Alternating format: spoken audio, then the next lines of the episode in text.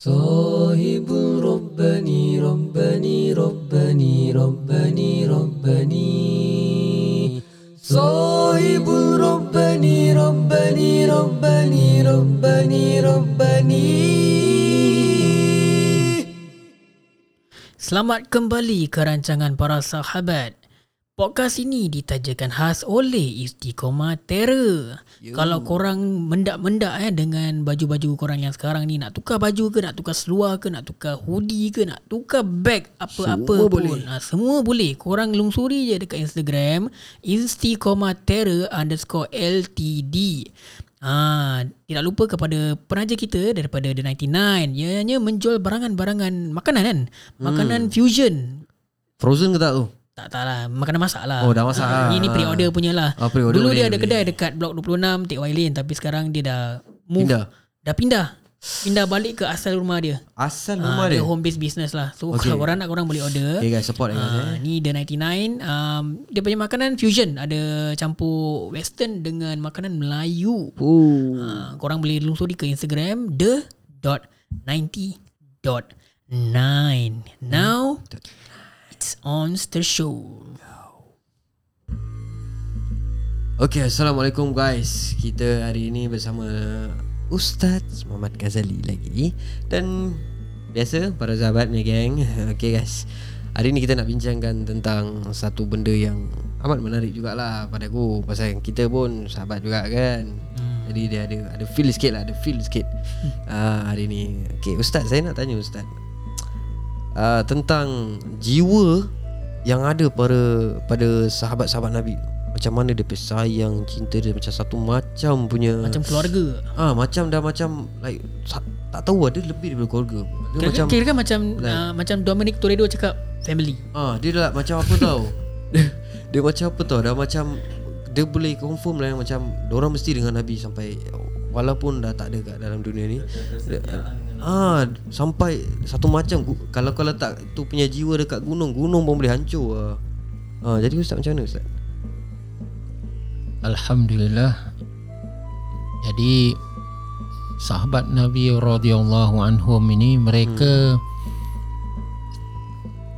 adalah orang yang rapat dengan Nabi sallallahu alaihi wasallam. Hmm. Jadi bila dia sudah rapat sedikit sebanyak mereka punya pemikiran, jiwa Tu ubah ustaz. Eh? Ah dan mereka punya apa tu kasih sayangnya kepada Nabi memang sangat luar biasa lah. Hmm. Eh, jadi oleh kerana terlalu sayangnya kepada Nabi kita lihat boleh dikatakan umumnya lah para sahabat tu rela mengorbankan uh, harta dia, eh, jiwa dia Macam-macam ah. uh, kerana cinta dan sayang kepada Nabi dan begitu juga cinta dan kasihnya mereka kepada agama dan kepada Allah Subhanahu Wa Taala. Hmm. Ya, tapi dengan hubungan dengan Nabi me- memang uh, cinta tu selain dari Allah Subhanahu Wa Taala Nabi lah yang kedua. Hmm. Anak, isteri ataupun harta ke ataupun orang lain tu semua dah jadi yang ketiga dan keempat lah. Hmm. Ya, dan Nabi pun memang sallallahu alaihi wasallam sudah uh, mengatakan eh, men, dalam sabdanya yang bahawa apa kita tidak akan capai iman yang baik iman Sempurna. yang sempurna kecuali kita kena letakkan Nabi tu sallallahu alaihi wasallam adalah orang yang paling kita cintai lah Oh. Walau diri kita sendiri Walaupun kita punya anak Ataupun isteri Hmm. Itu syaratnya Kalau nak uh, Dapat keimanan yang sempurna Ataupun nak bersama dengan Nabi Kelak di uh, syurga bersamanya lah Oh, Walaupun kira uh, macam uh, ustaz like macam kalau kita sukakan sesuatu atau cintakan sesuatu kita akan bersamanya dekat uh, syurga kelak nantilah eh? macam gitu juga. uh, Itu di antaranya lah Hmm. uh, Sesiapa memang ada dalam sabda Nabi kan Hmm. uh, Kita kalau cinta kepadanya uh, Siapa yang kita cintai Kita akan bersama dengannya Jadi Oh. Yelah kalau kita nak harapkan kita punya ibadah memang sukar kan. Susah kita nak banyak beribadah. uh, sukar untuk kita ataupun susah untuk kita nak melakukan solat yang baik dengan dia punya apa tu sunat rawatib dia Oh. Ha, begitu juga dengan apa lagi nak puasa lebih sunat pun tak larat.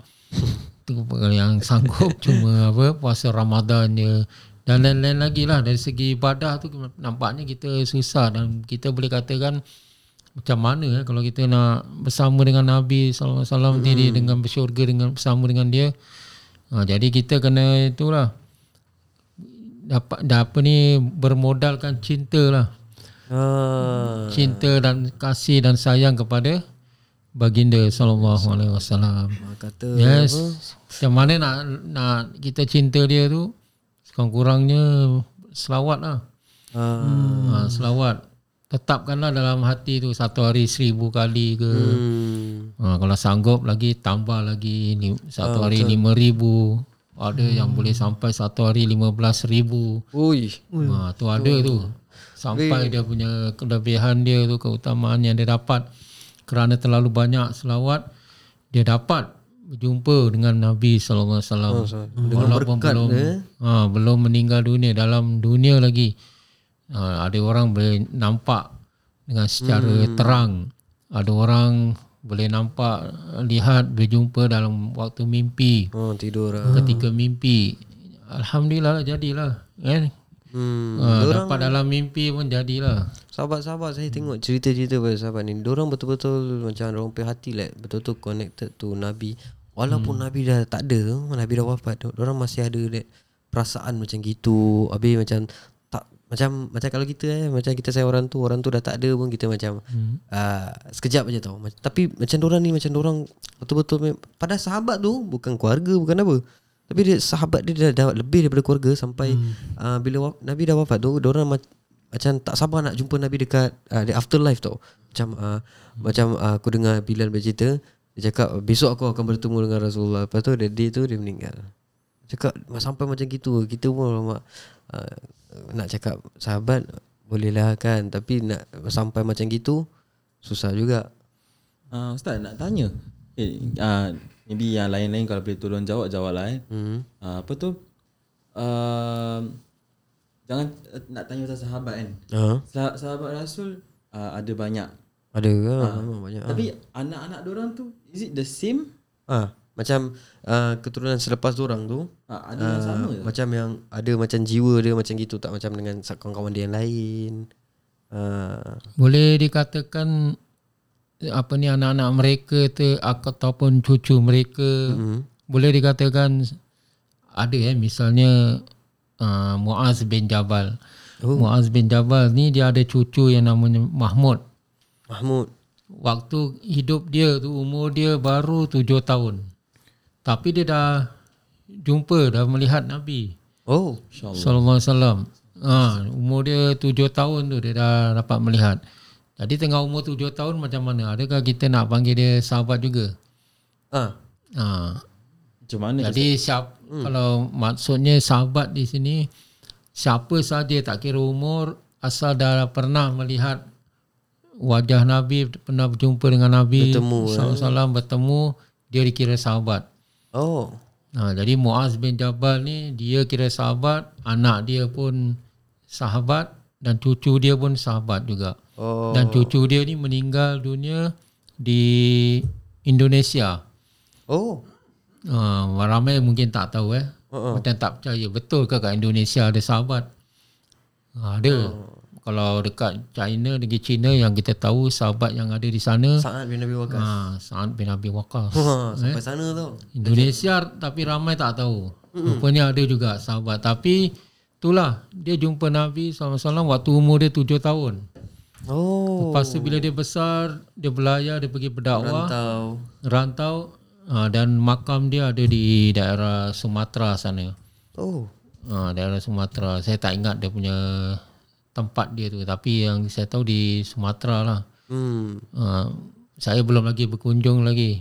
InsyaAllah Mungkin kalau ada masa uh, insya-Allah Aku tak sabar lepas ni pandemik ni kan. Mudah-mudahan boleh dapat ziarah lah.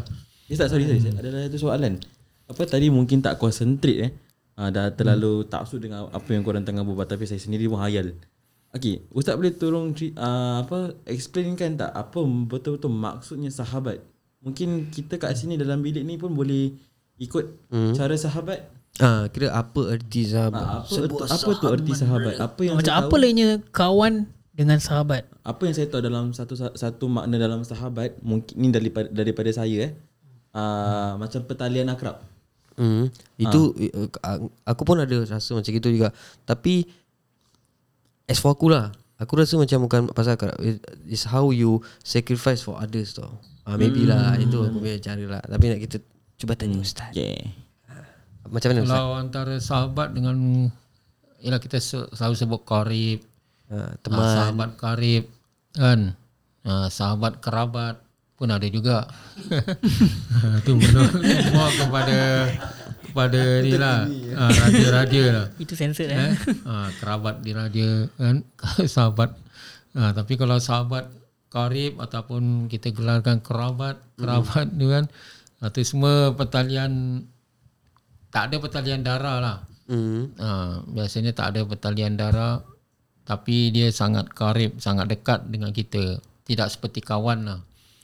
Kawan dia mungkin kita jumpa waktu tu seketika lepas tu dah eh dia ah, pergi meninggalkan kita. Dan dia tidak sering bersama kita lah.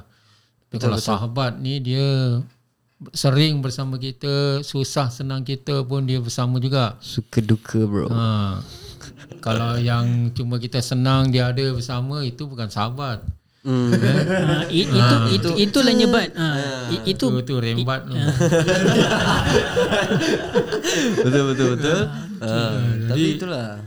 Kalau yang betul-betul dia ni lah susah bersama kita senang pun ha, lebih lagi kalau senang ha, kita patut inilah ingat kepada mereka lah. Ya, jadi itu sahabat. Jadi kalau sahabat Nabi sallallahu alaihi wasallam ha, tu dah boleh dikatakan uh, yang paling dekat rapat dengan Nabi sampai Nabi apa tu janjikan mereka syurga eh? Dan sampai Nabi angkat martabat mereka seperti mana Nabi pernah bersabda uh, apa ni ashabi ataupun sahabatku kan nujum. Sahabat-sahabatku ni adalah seperti uh, bintang bi ayyihim iqtadaitum ihtadaitum kata Nabi sallallahu alaihi wasallam.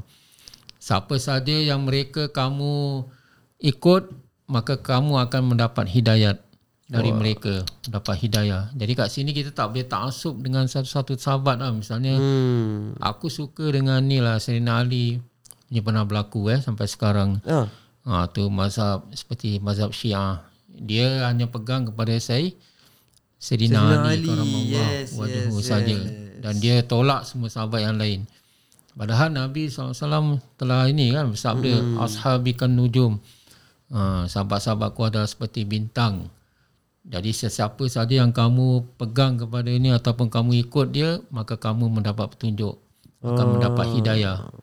Jadi Nabi tak ada khususkan ah, kau mesti pegang kepada ini saja Sayyidina Ali karamallahu wajhahu ataupun kau pegang saja pada Sayyidina Abu Bakar, pegang saja Sayyidina Umar tak ada. Tak pilih-pilih pula. Ha, tak, tak boleh pilih. Semua sahabat Nabi tu seperti laksana bintang kata Nabi alaihi wasallam. Kalau Nabi dah macam bulan purnama lah, laksana bulan lah. Eh? Engkau Jadi apa-apa semua mereka punya mereka banyak meneladani uh, mencontohi Nabi sallallahu alaihi wasallam lah.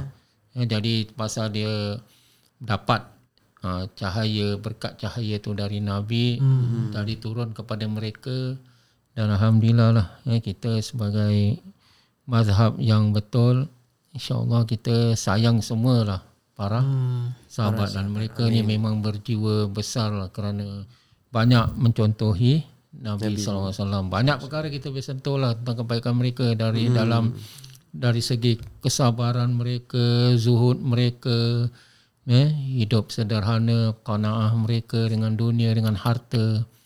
Banyak contoh-contoh yang boleh kita ni hmm. ikut eh. ha, boleh ikut, boleh kita tahu pelajari ni lah. Okey Kalau nak terangkan satu persatu memang Okay, um, Ustaz saya nak tanya eh, macam seperti mana yang kita tahu the, uh, sahabat itu macam Ustaz cakap sangat special dengan apa yang Nabi cakap. Tapi macam saya nak tahu, um, Nabi kan dia boleh nampak um, syaitan, dia boleh nampak jin secara fizikal kan. Sahabat ni boleh tak? Ada banyak juga sahabat-sahabat yang boleh melihat lah benda-benda uh, gaib, uh, boleh mengetahui eh uh, apa ni perkara gaib. Misalnya oh. Sayyidina Osman radhiyallahu anhu uh, dia boleh eh melihat sesuatu perkara yang telah kita laksanakan lakukan berbuat maksiat Oh.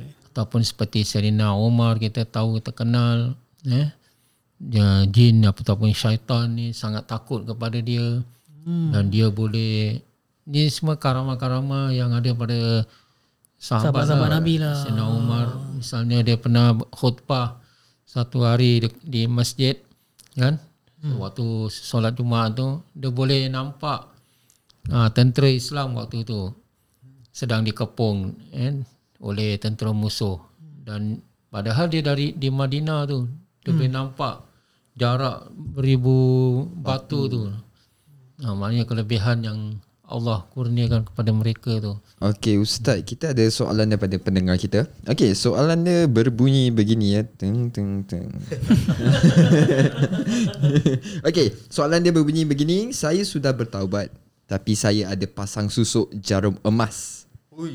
Hmm, bagaimana saya hendak buang susuk itu? Haruskah dia dibiarkan saja tanpa membuangnya? Hmm, okey. Untuk Akil, apa pendapat kau tentang susuk ni Akil? Untuk aku kan susuk Susuk is something yang kau betul-betul physical lah Sebab you need to Untuk aku susuk macam jarum eh hmm. Macam kau nak cantikkan muka ke hmm. Besarkan hidung ke Besarkan Apa-apa yang kau nak besarkan kau, Tapi, kau tapi harus kau cakap gitu kan Aku teringat satu benda Habis vaksin kita susuk ke tak? Ah, itu Tapi masalahnya. vaksin dia punya Vaksin yang masuk Tapi susuk ni Dia punya jarum-jarum sekali masuk Unless kalau kau ambil vaksin Dia keluarkan Jarum tertinggal Itu kau jangan Itu kau jangan panggil ustaz eh Azab kau nanti Untuk, untuk aku lah Untuk aku Susuk Is something kau tinggalkan dalam barang kau Kira kan macam kita, uh, macam kita semua kenal dengan macam nasi kangkang ni semua kan. Kau masuk dalam badan. Kita And apa yang masuk dalam tu? Jin ke ah, barang je ke? That, that's the thing. Dalam barang tu ada jin. Jin. Ha, itu pasal kalau bar- uh, macam aku tahulah uh. itu barang dalam ada jin.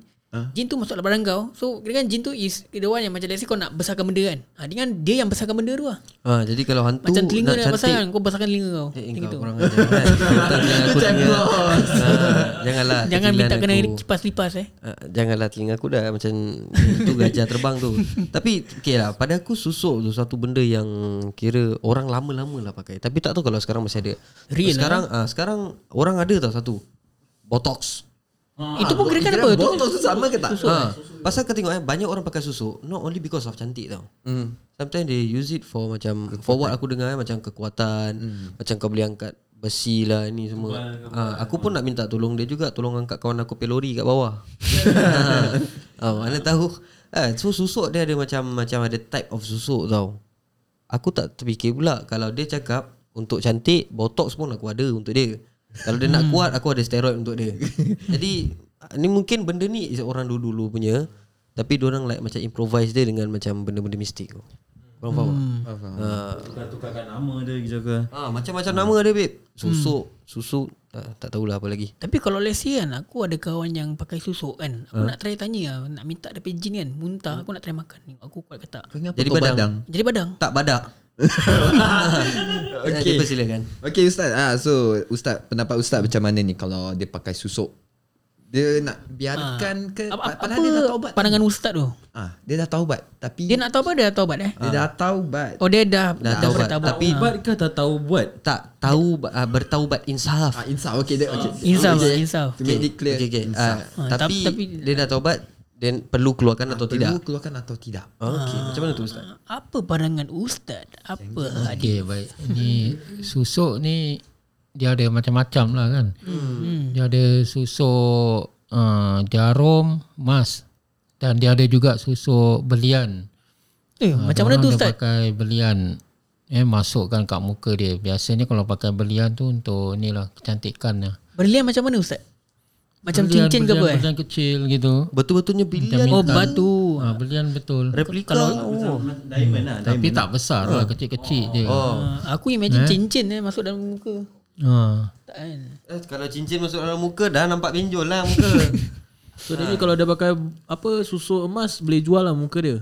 916 ke 911? ah eh naik naik naik naik ke. Naik naik ke berapa berat eh? Aku seorang tak nak kot. Ah, suspect Ha. lah. Jadi kalau dia dah gitu dah bertaubat, perlu ke dia buang? Jadi susuk ni biasanya dia ada kaitan dengan jin lah. Hmm. Maknanya makhluk jin tu akan bersama dengan benda tu. Duduk di uh, jarum emas ataupun belian tersebut. Jadi apa-apa yang dia dapat misalnya kecantikan ke kekuatan ke untuk tarikan ke dan sebagainya itu dengan perantara ni lah jin dan biasanya yang berkaitan dengan benda itu adalah jin kafir. Ha, jin kafir eh bukan jin-jin Islam tak ada buat macam inilah. Tak ada nak duduk kat tempat-tempat begitu lepas tu untuk apa kasih uh, kekuatan ke kecantikan kepada uh, manusia. Jadi ini ada kaitan dengan jin kafir. Dari itu hukumnya kalau siapa yang menggunakan susuk sebenarnya haram, berdosa besar. Tu kira dah jatuh syirik belum? Itu tak ada sampai jatuh syirik lah kecuali kalau dia apa ni memuja jin yang tersebut lah. Hmm. Eh, dia memuja dan dia mengakui dia akui bahawa jin ni lah yang berkuasa berikan dia kekuatan. Hmm. Ya, kaki dia kuat. Ada orang dulu kalau pemain bola suka memang ada yang pakai susuk di bahagian kaki, kaki dia supaya kaki dia tu kuat. Oh. Kan? Orang rembat macam mana pun orang apa ke ha, dia steady je eh tak ada Eh, macam terjunjut sakit-sakit ke apa So kira kan that is the ingredient kalau nak jatuhkan syirik lah. Kalau macam just pergi kat macam bomo ni eh, minta tusuk cucuk besarkan muka ke apa tak apa-apa lah. Unless no not as as le- as the same level as syirik lah. Tak macam kau mengakui yang oh, no, yang yang kasih aku kuat ni tenaga ni kau ni ni kayu yang kasih aku kuat. Ha, itu dah kira kan syirik lah. Kau percayakan Jadi kayu kalau nak berlaku syirik ni tak semestinya ada kaitan dengan jin. Tak ada kaitan dengan jin pun boleh syirik juga, boleh jatuh berlaku.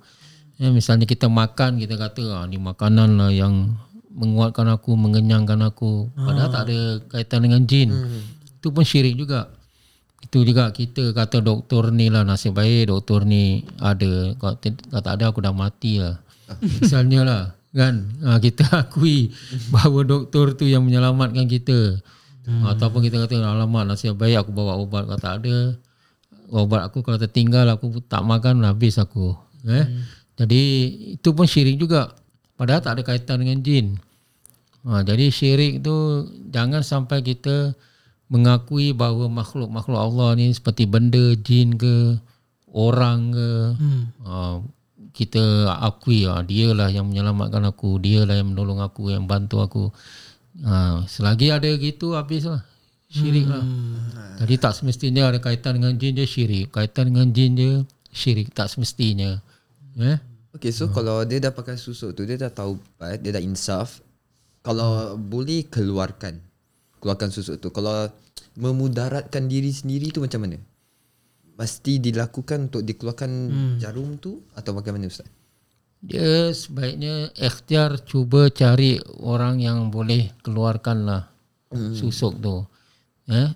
Jadi kalau kena orang yang boleh keluarkan dua-dua sekalinya bagus juga. Hmm. Misalnya kalau dia boleh keluarkan barang tu, jarum tu dengan jin tu sekali dia keluarkan, hmm. bagus. Tu.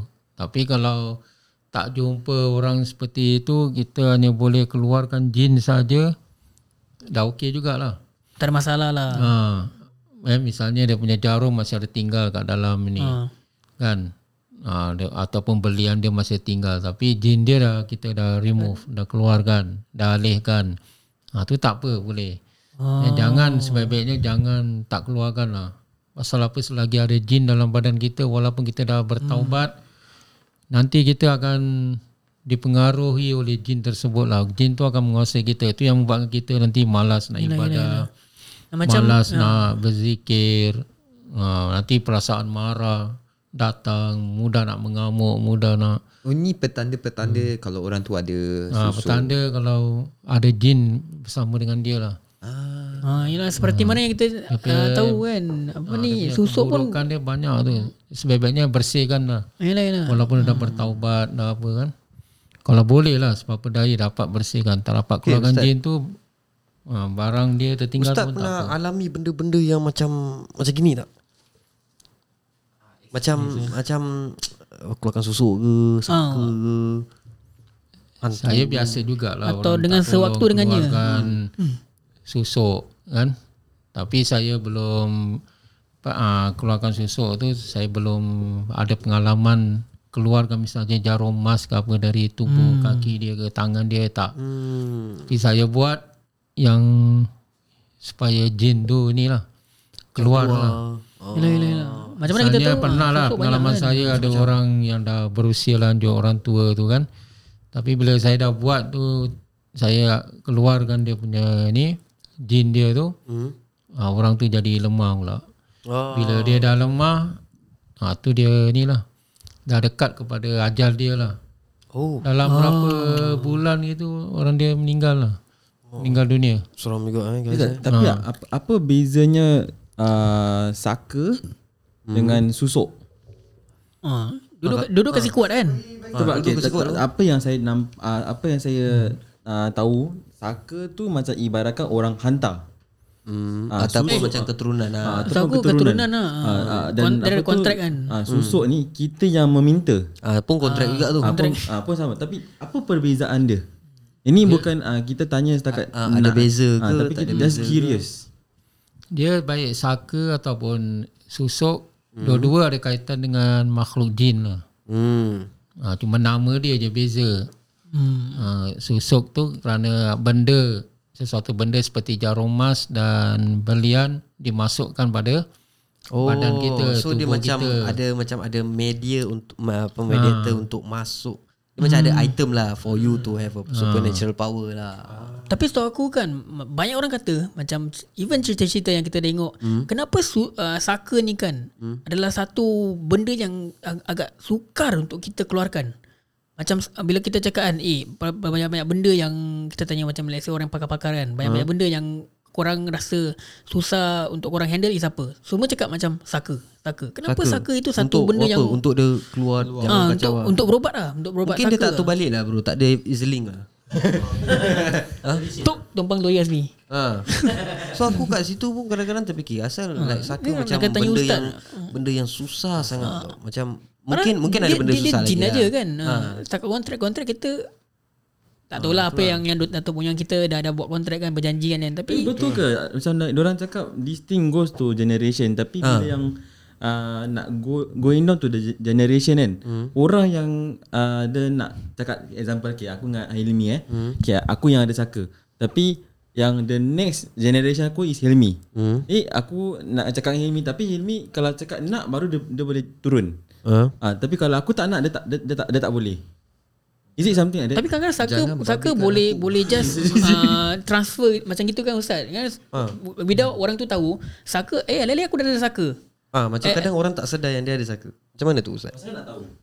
Jadi saka tu dia yang tar- saya terangkan tadi dia ada kaitan dengan jin kan. Hmm. Tapi dia more kepada ni keturunan punya. Oh. apa yang buat dia susah nak keluar tu ustaz ni ni tu kira kalau harta benda kita mewarisi dari datuk bapak kita itu pun Hmm.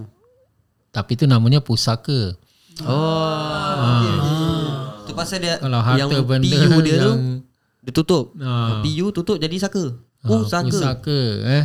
betul. Ha, tapi Kirakan kalau PU dia kena tanam je, kalau kita waris dari datuk nenek moyang kita, ha, tu satu kerugian lah maknanya. Hmm. Ha, kita dah dapat jin lah. Eh? Hmm. Jadi benda ni memang itu perjanjian antara ni lah. Dah, datuk kita ke moyang kita dengan benda tu lah. Eh, dengan makhluk tu. Jadi makhluk tu memang dah buat janjian datuk dia dengan makhluk tu ya supaya diberikan turun temurun benda ni. Boleh mencegah tak benda-benda gini sebelum dia datang kat kita? betul betul betul Ha. Macam Boleh dia tahu the next generation dia Ha. Habis dia nak mencegah Boleh tak ada cara-cara ke Macam kira kan tahu kita punya datuk moyang dia nak transfer kat kita tau. Ha, tapi kita tak nak tu. janji dia dengan datuk moyang tapi kita mana janji dengan benda ni kan. Ha. Boleh macam tak dia tu? macam Baca fatihah ke apa ke Hmm. Boleh lah kalau kita itulah syaratnya kita nak kena ada ibadah lah. Oh Kita ada bawa amalan ibadah, ada baca rajin baca al-Quran. Jadi benda tu dia tak ini. Dia walaupun nak turun kepada kita ke apa dia takkan inilah. Takkan mendekati kita. Macam ada shield gitu Ha, lah ada protect. shield walau macam mana pun dia ada ni macam standby je dekat dengan Hmm. Okey, ustaz letak eh kalau kita sekarang letak saya saka ada. Tapi saya tak ada uh, keturunan untuk mewarisi ni saka. Saka tu akan pergi mana? Pasal letak saya dah dah tak ada. Saka tu hapus gitu aja atau macam mana tu ustaz? Hmm. Ah, biasanya kalau tak ada keturunan dia memang inilah takkan Takkan pindah. teruskan ah, teruskan ke mana-mana lah. Akan tinggal kat situ juga. Eh guys Ah, dia akan pindah ke tempat lain ke atau apa ke. uh, Guys Aku macam tak sedap apa bosan tu. Pasal kita ni dah malam ni rekod Aku nak balik ni nanti. Macam mana ni? Okay Sampai di situ aja Kita punya um, Perbincangan hari ini Kita harap soalan-soalan yang telah diberikan kepada para sahabat eh, telah dijawab oleh Ustaz, Ustaz Muhammad Ghazali. Okay guys, tapi kan guys kan aku nak bilang lagi satu satu satu benda ni lah. Next punya aku rasa nak buka pasal mistik lah. Pasal berobat pasal mistik. Apa pasal korang benda rasa? ah tapi siang sikit lah guys. Jangan malam-malam lah. Tak ada ending je cerita ni. Eh itu pasal Ah. cerita ni macam lebih panjang Tapi lagi. dia nak kena rekod pagi lah. Ah pasal aku tak berani malam. Pagi lepas aku lupa malam je. Ah betul betul betul. Satu pagi tu Okay. pagi juga tu. Tapi be- uh, tapi betul tau macam we have to actually educate macam the younger generation macam aku tahu Mencegah. kita uh, um, aku susah nak cakap sebab ini benda ada sikit saja tapi tak apalah kita raw lah eh. Ah okey boleh. Macam kita nak aku nak tanya mendalam tentang Mistik. kuda kepang. Guru Kepang ah boleh tu. jadikan satu topik. itu sebab aku sebab akan- betul sebab ramai di kalangan kita sebab kau tengok eh semua remaja-remaja yang okey tak ada salah nak tarian ni semua tapi ada yang menggunakan macam kita cakap jin. Hmm. And diorang pun agree yang diorang menggunakan jin. Tapi jangan cakap setakat kuda kepang. Ada orang menggunakan silat. Ah, itu Ah, kita yes, boleh yes. Ah, because- kita simpan ah kita simpan tu the next episode lah maybe ada, eh. ada orang katakan dia berdamping dengan ayat juga. Ah, mentera-mentera lah. Mentera-mentera juga. Ah, yes. Kalau for, for aku kalau ayat Quran is okay lah tapi kalau macam mentera-mentera ada Ah something yes, because macam macam tadi kau cakap ah, kuda kepang eh. Aku ni dengar lah tapi wallahu alam kalau betul ke tidak. Ada orang cakap kuda kepang yang ayat tu dia ah, apa tu? vice versa lah Ah, apa ayat lah. Ah, kira, kira kan macam kuda kepang dia pakai aku rasa lah aku rasa aku rasa lah. Tak, eh. mungkin tak kita lah. kita just put gini lah. Mungkin tu satu benda fakta atau mitos. Apa kata aku akan cari one of my friends or my, one of my uh, the people that I know pasal kuda kepang kita akan panggil dia untuk dia bahaskan Okay, pasal boleh kuda- boleh. pasal kuda kepang. Untuk diorang diorang pakai ayat tu balik. Untuk kita sekarang ustaz lah. nak balik eh. Ha macam gini Ustaz. Okay guys Akhir kata daripada kita Assalamualaikum warahmatullahi taala wabarakatuh Untuk aku nak kasih nasihat pada korang uh, Sedikit lah Sebanyak sedikit lah Aku nak ceritakan korang something sikit eh Sahabat adalah seperti bintang yang tersusun di langit dengan cantik. Persahabatan bukanlah tentang siapa yang kita kenal paling lama, tetapi tentang pengorbanan seseorang itu yang sering berkata pada kita, aku dekat sini untuk kau. Daripada saat itu, kita baru sedar siapa sahabat kita dan siapa yang bukan sahabat kita. Okay guys, jangan lupa stay tune. Yes, dan jangan lupa podcast ini disajakan khas oleh Istiqomah Terror dan The 99. Yes. Assalamualaikum warahmatullahi wabarakatuh. D'accord, d'accord.